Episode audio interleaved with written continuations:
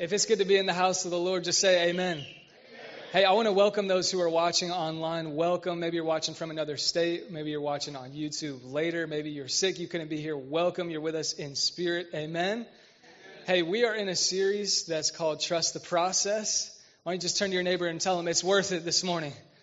It is worth it and we are in week number three. But before we jump in, just a couple things. One, if you have received this on your way in, just know that we want you to know you're not a number here. You have a story, you have a testimony, and we want to follow up with you. So write your prayer here. If you have a prayer request, if you want to join a circle, or if you want to join the dream team, drop it in the black box on your way out. We would love to follow up with you. But this morning, I got a friend here that actually drove all the way from Cleveland, Ohio to bring the word this morning. Before he comes up, yes, before he comes up, I want y'all to actually stand to your feet and welcome him this morning. His name is Nobles Darby the fourth. Welcome him one time. Give it up for him. And uh, we're making a last second we're making a last second stage adjustment here because uh, this man has a different preaching style and it's going to be incredible. So he said, You know what, bro, can I get that other uh, one? I said, Absolutely. So whatever we need to do.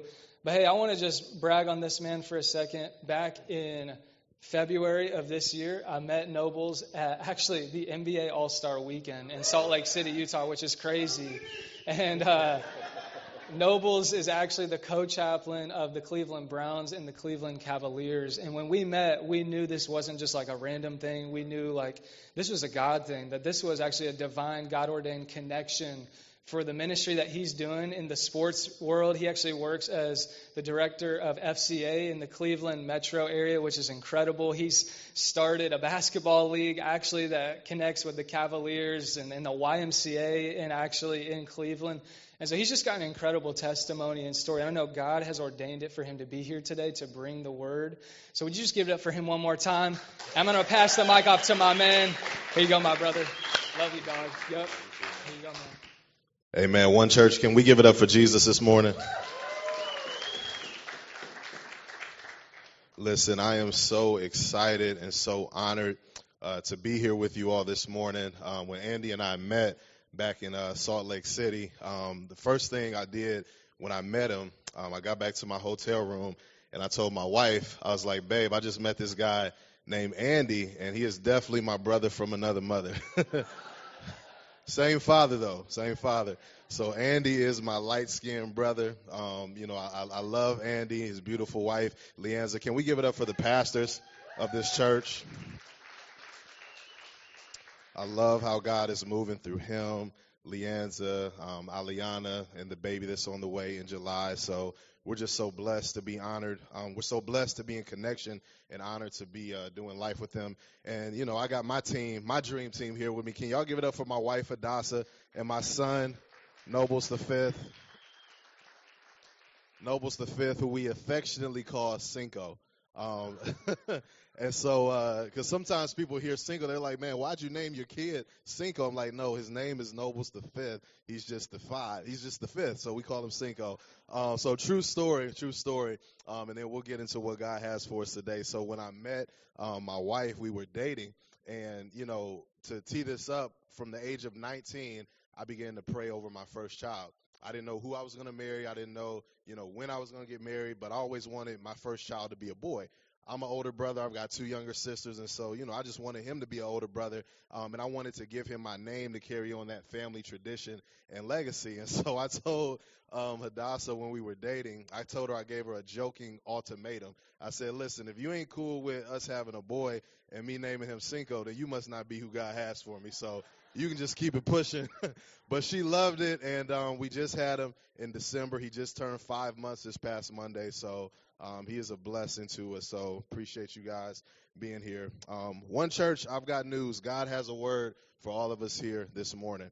Um, I'm excited. Um, when Andy and I sat down to talk about the date of me coming. Like I literally was counting the days on the calendar because my family couldn't wait to come to Westfield, Indiana, um, to be able to deliver this word. And Andy knows it because I know the Spirit speaks to him as it does to me. When we were in the uh, one of the team meetings this morning, um, God just began to speak through him, and I'm like, man, if Andy keeps going, I'm not gonna have to preach this morning because God is literally like saying everything through my brother right now that I believe God has brought me five hours to Indiana to speak. So I just want to pray, and then we're to jump right into the word because I want us all just to be able to experience what God has for us. But I shared it earlier. Thank you all so much for embracing and welcoming my family and I. Um, we're excited and honored to be here and excited to see what God's going to do. Spirit of the living God, we just thank you for this day. We thank you for this time. We thank you for this opportunity just to be gathered, Lord. We thank you, Lord. Uh, the Galatians, Galatians 3 and 28 tells us there's no Jew, no Gentile. You're all one in Christ, God. And I thank you that that is the message that this church, Lord, that you've called it uh, to pursue, that you've called it to preach and teach, Lord, that we are all one because we belong to you. And so, Lord, I just pray, God, that um, as your spirit is already here, that you continue to have your way, that you would just continue to hover and dwell in our midst, Lord. I pray, God, that the message that comes forth this morning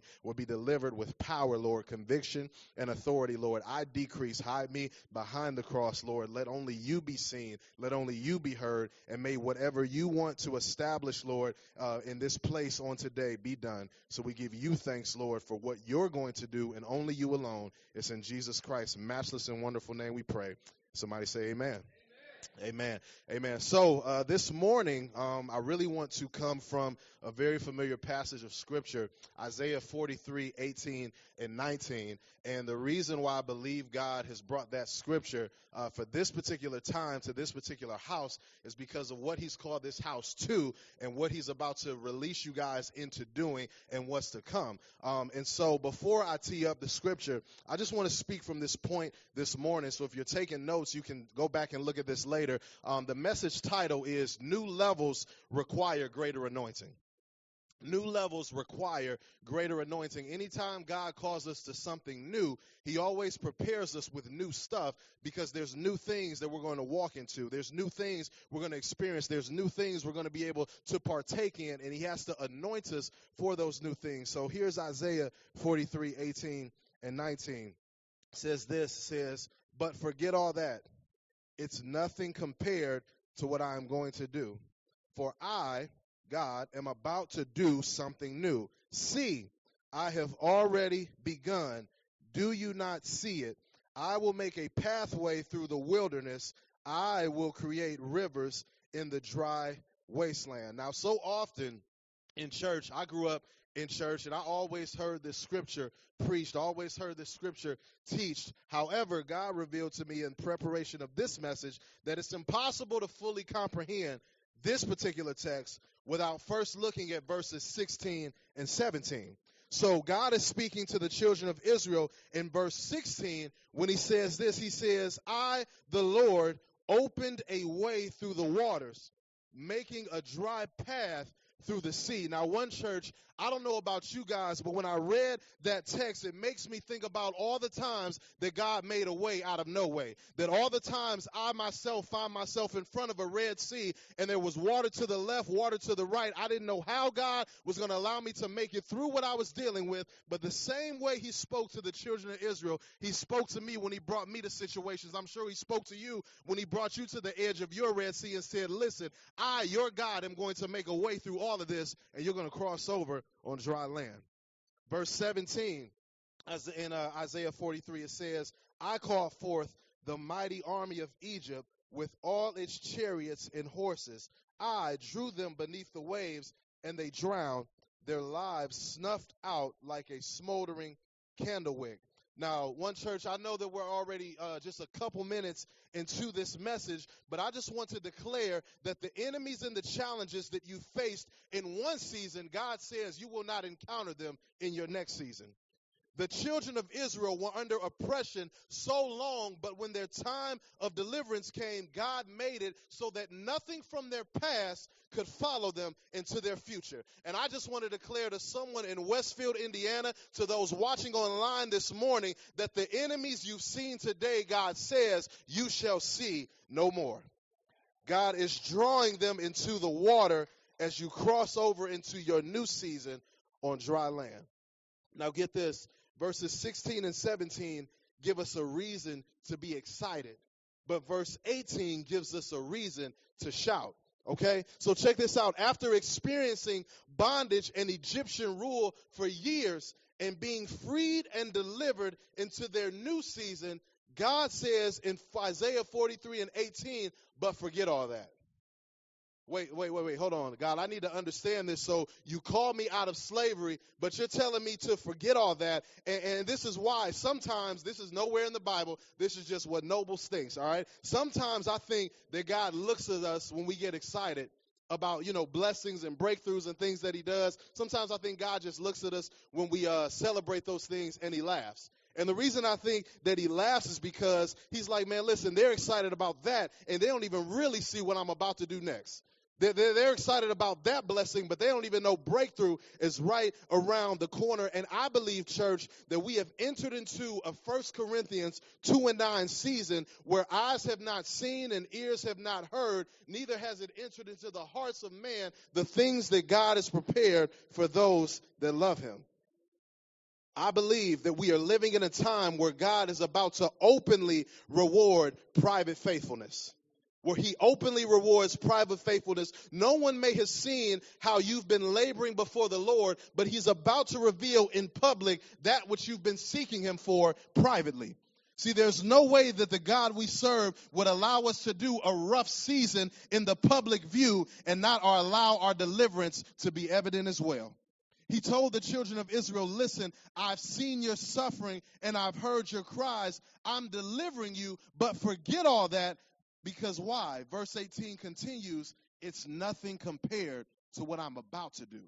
So celebrate and be glad about the fact that I've delivered you, but also understand that it's nothing compared to what I'm about to do. I love what it says in Romans 8 and 18 that what we currently suffer now is not worthy to be compared to the glory that God is about to reveal. And so I don't know where you are right now. Maybe you might be in a season where you're battling and struggling, but I just want to prophetically declare that God says glory is on the way. That yes, you may be in a season where you're suffering, but glory is around the corner. That yes, yes, you may be enduring some rough things right now, but my glory is about to be revealed.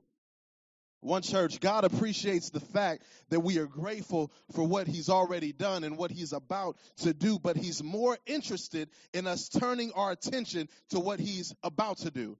Sometimes what served us in one season no longer has meaning or purpose in another season. See, deliverance may have been what you needed in one season, but you now need favor because you've been set free. Breakthrough was what you needed in one season, but wisdom is what you need in another. See, what I love about God is that He gave instruction to the children of Israel once He delivered them from Egypt. He said, Look at what I'm about to do. He didn't want them to dwell too long on the deliverance because He had planned greater for them. And, church, this is why instruction is so important because freedom without direction is still bondage.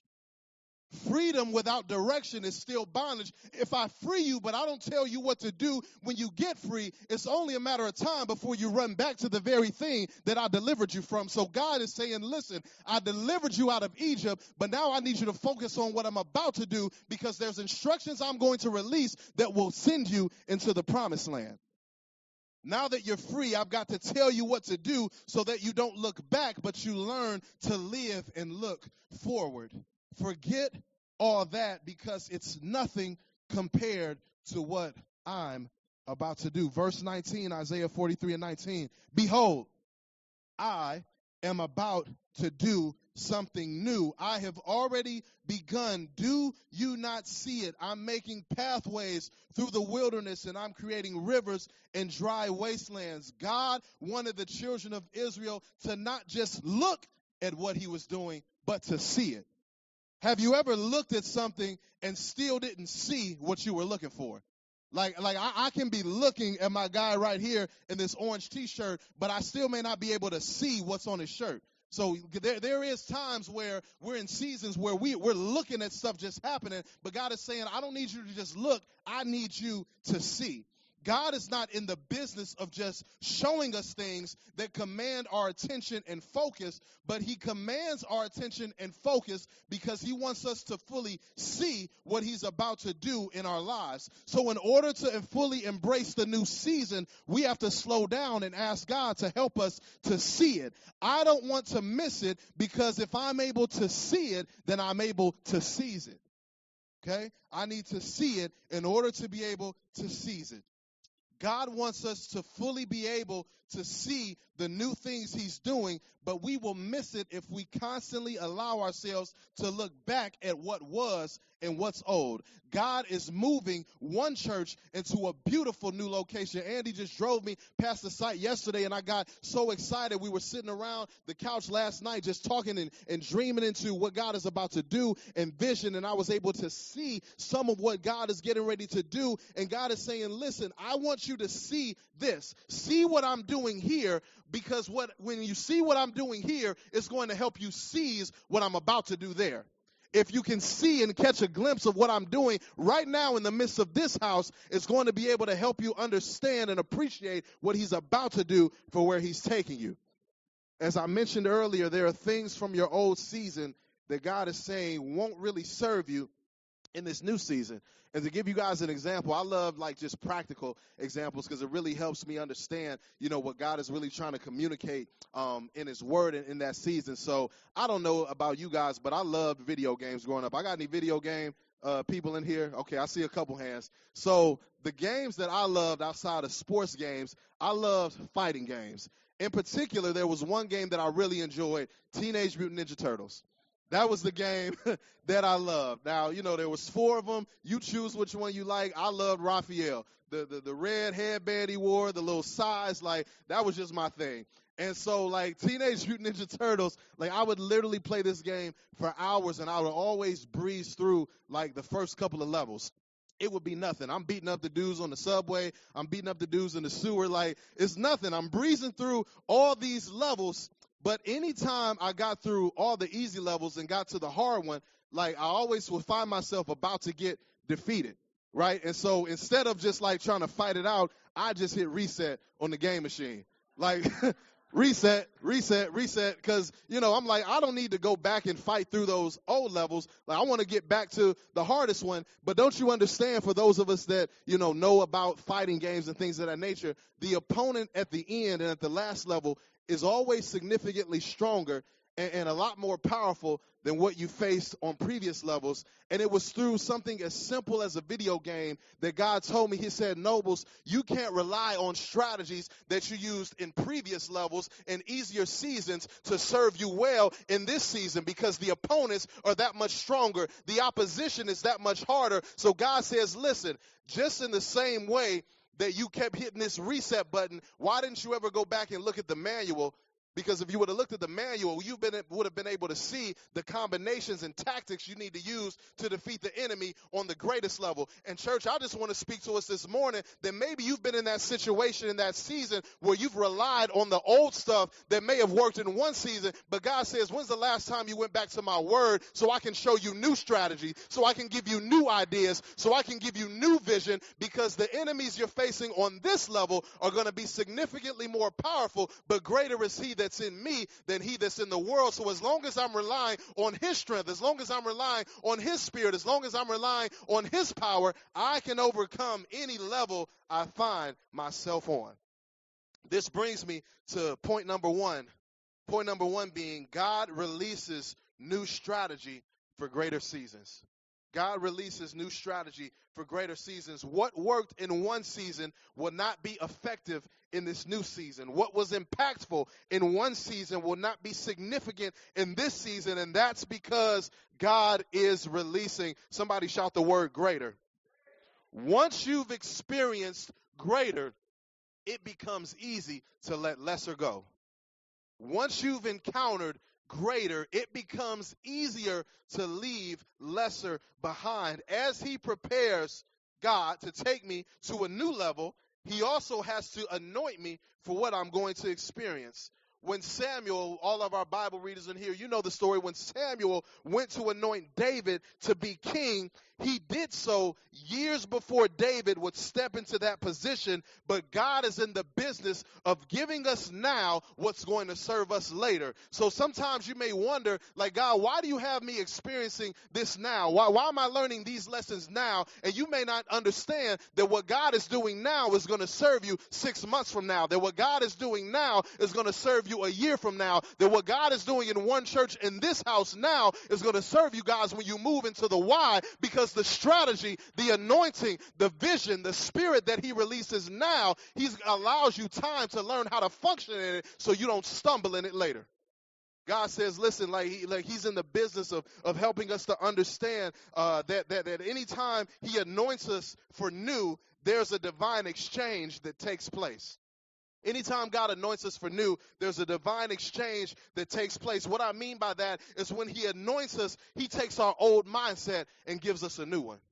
Right? That, that's an exchange that takes place. Sometimes God will even take old relationships and put new people in your life that will serve the season that you're in or the season that you're about to head into because God does not release a new anointing simply so we can fall back in line with old ways. God does not release a new anointing for us to just go back to the old way of doing business. No new wine in old wineskins.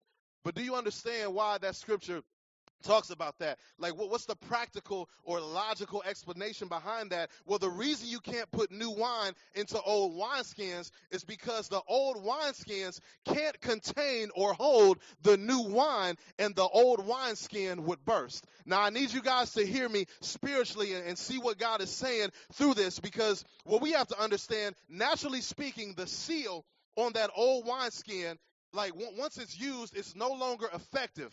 Like it, like it, it, no longer functions properly once it's been used. And so, if we attach that, you know, to just our natural lives, have you under, ever wondered why old friendships or relationships blew up in your face? That when God is taking you into a new season, have you ever wondered why, man, I'm really excited. I want to just share what God is doing with some of these old friends, some of these old relationships. But when you go and do it, like, like, like they just say, this is what I love about people. Anytime they really not excited about what God is doing for you, this is a classic response. So I go and tell an old friend, hey man, listen what God is doing in my life, this and that. they'd be like, man, that's crazy. Like, what do you, no, no, no, that wasn't the response I was looking for, but you will leave disappointed because God is saying, listen, when I'm doing something new, the old can't contain the new things that I'm doing. And so we have to understand, church, that elevation requires separation. As God is taking me higher, that means I got to distance myself or be willing to be distanced from some people in order to embrace and appreciate and celebrate the new things that God is doing. But here's the thing why do we still want to hold on to the old stuff? Because let's be honest, it, it's, it's not easy all the time to let go of old things, old people, old relationships, old situations that we felt suited us. So why is it so challenging to still to, to hold on and not let go of old stuff? Is because sometimes we're just being honest, sometimes we lack the faith that God is really about to release greater.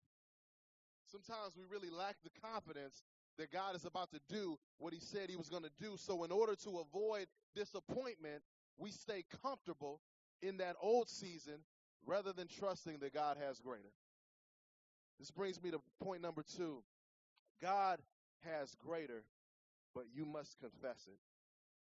God has greater, but you must confess it.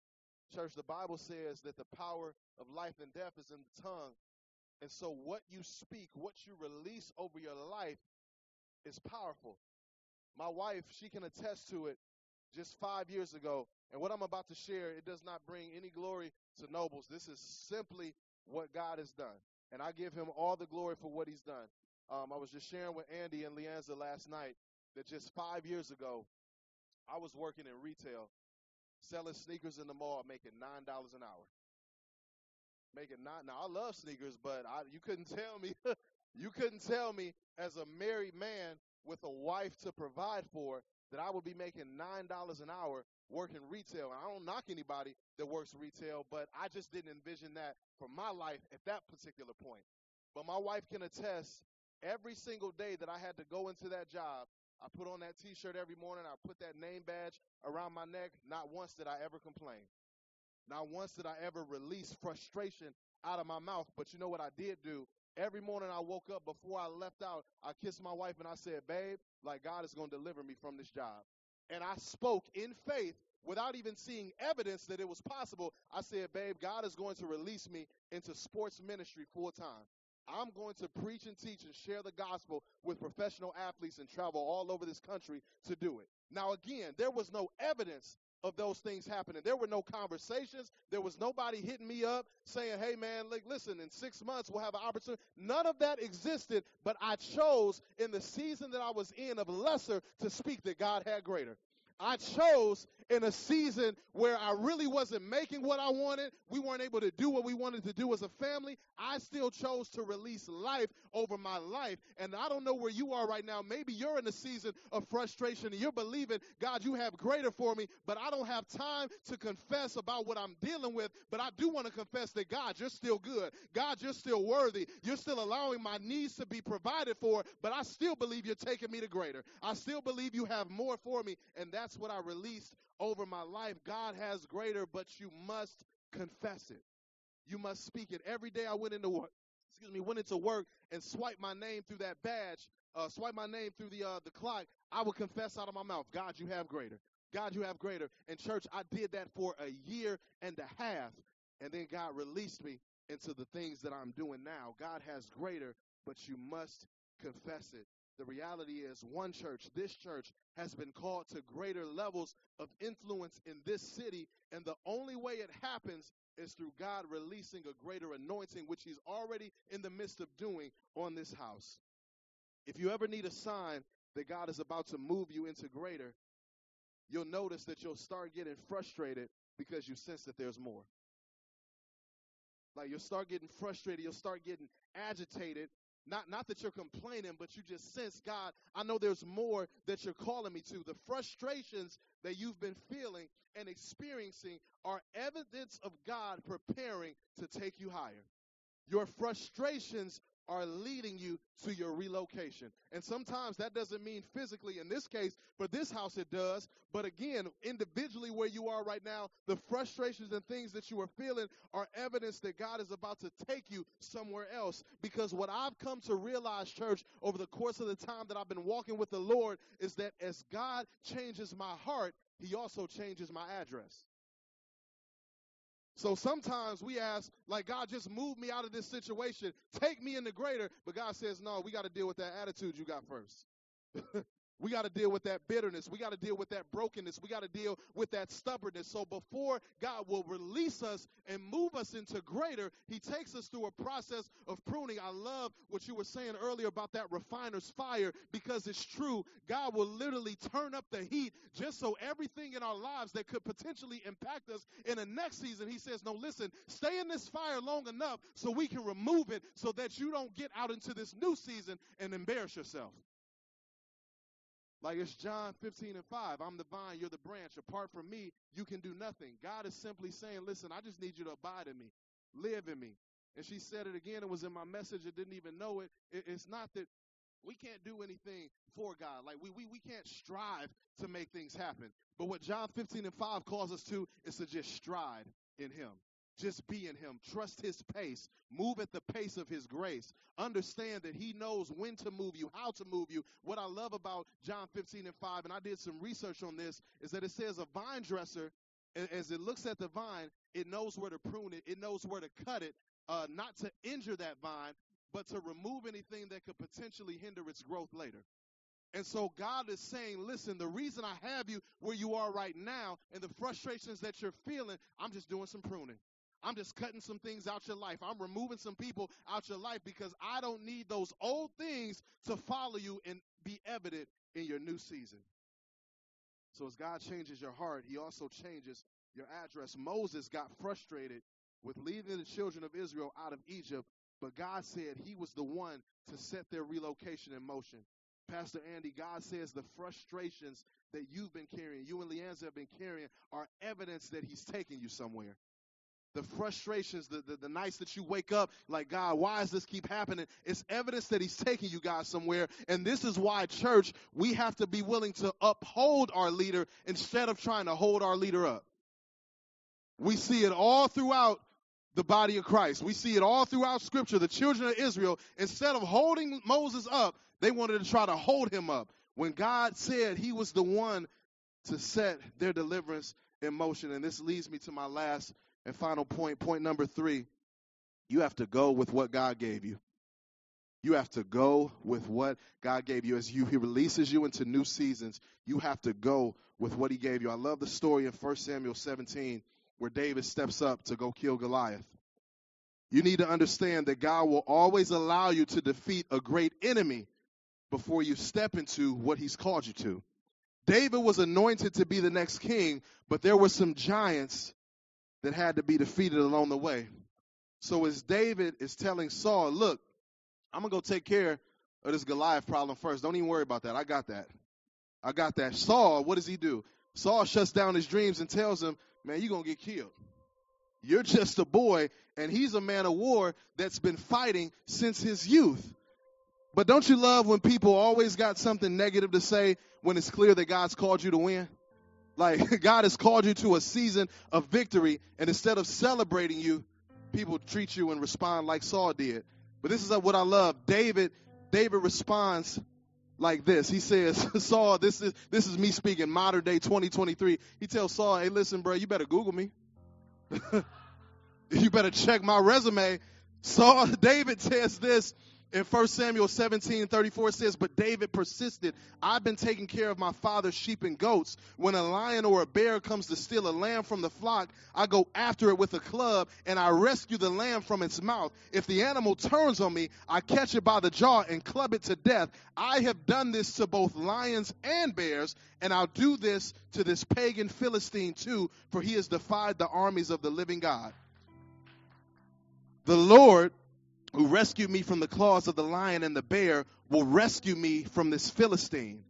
Saul finally consented. All right, go ahead, he said, and may the Lord be with you. What I love is David had confidence because he wasn't relying on himself, but he was relying on what God had always done and who God had always proven himself to be. So after hearing this, the story goes on that Saul begins to put his armor onto David. I want you guys to catch this.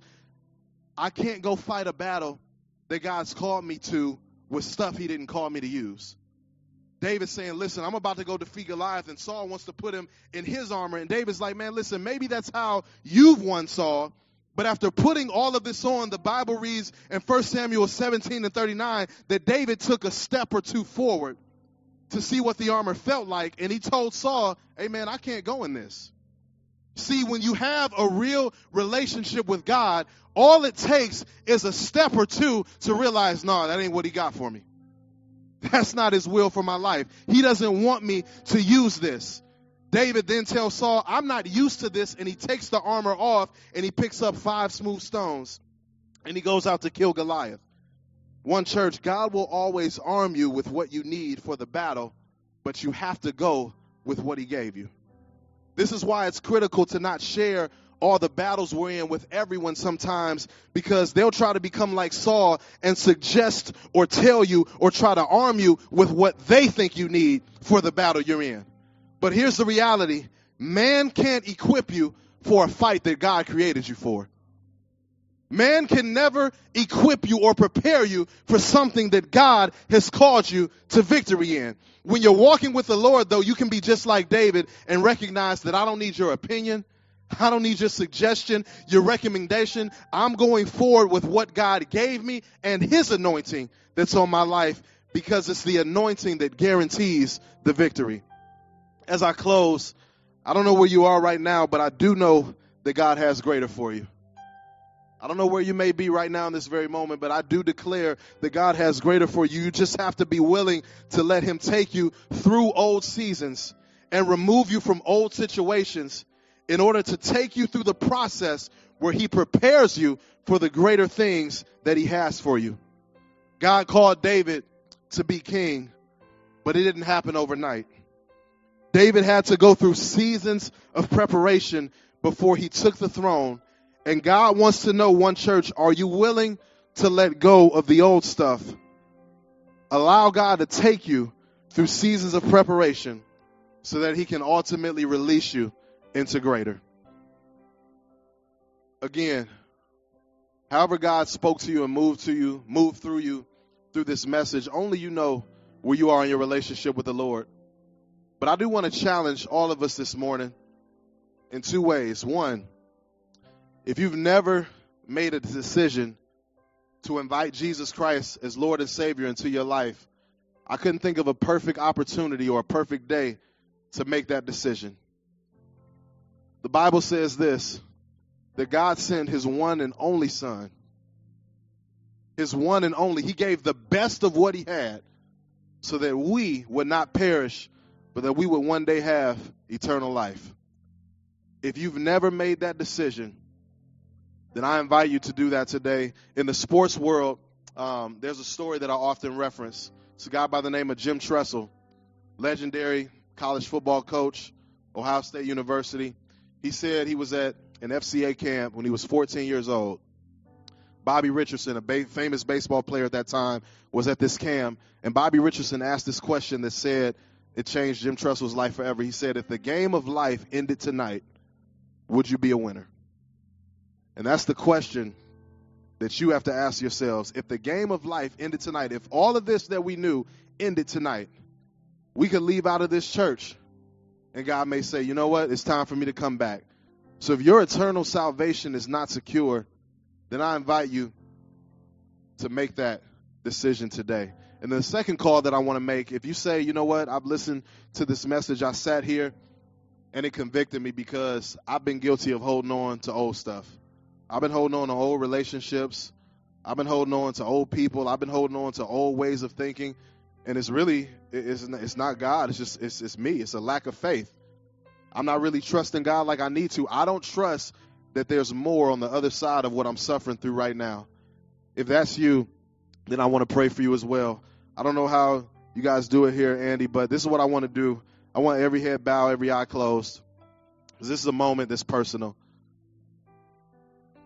If you're here and you want to respond to the first call, you said, you know what, I'm ready to give my life to the Lord today. I just want you to raise your hand right in your seat. No one's looking. It's a personal moment between you and our Heavenly Father. You're here, you say, Yes, the game of life ended tonight. I want to be a winner.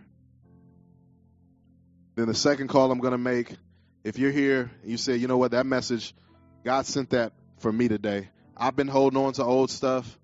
I haven't been trusting Him, and I need to let a lot of stuff go so He can release me in the greater. If that's you, I just want you to lift your hand. God sees. God sees your heart. God knows where you are. Father, I just want to pray over these, your people. I thank you, God, that they've responded in faith and they've responded in obedience to your word.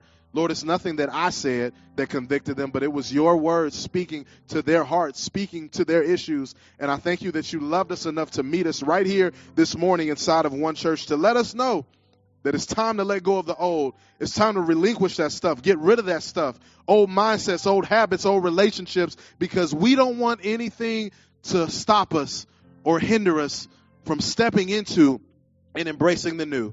So I pray, God, that if we've been trying to put the new wine in old wineskins, Lord, just completely tear it all up today, right now, God. Lord, we surrender all of these issues at the foot of your cross. We thank you that we can cast all of our cares upon you because you care for us. And we thank you, Lord, that we can lay those things down and Lord, never return to pick up those burdens, but we can take away because you said, Lord, in scripture that you do trade, Lord, the garment of heaviness for the spirit of praise. So I pray, Lord, that if anyone has been heavy, if they've been walking around, Lord, with an enormous amount of pressure, that right now, Lord, through the power of the presence of the Holy Spirit, Lord, they're beginning to feel lighter. They're beginning to feel their joy coming back. They're beginning to feel their peace coming back. They're beginning to feel your spirit, Lord, working in their hearts, working in their lives, God. I pray, Lord, that from this day forward, they shall never be the same, Lord. They will walk, Lord, out the gospel. They will teach, Lord. They will testify. They will disciple. They will evangelize. They will fulfill every purpose, Lord, that you've called them to. And Lord, thank you for the fresh anointing that you've released on this house. Lord, I speak, Lord, and I pray to Pastor Andy and Leanza, God. Thank you for the angels you set over one church, Lord. Fill them up, God. Fill them up afresh. Fill them up anew, Lord. There's a great work ahead, but there's a great reward ahead as well. Let, Lord, the leadership of this church and the body, God, uphold them, not hold them up, Lord, but to move with them, God, as they move in obedience to you. We just speak, you have greater for this house, you have greater for them, Lord, you have greater for all of us. And if you agree with this prayer, why don't you just signify that by just thanking the Lord with a shout of hallelujah? Just thank you. Thank Him for visiting us here this morning. Just praise God for His presence. Praise God for His Spirit. Just thank God for who He is. God bless you. Thank you all so much. You're in my prayers, even all the way in Cleveland, Ohio. And may we confidently leave this place and walk into the greater that God's prepared for us. I love you guys. God bless you.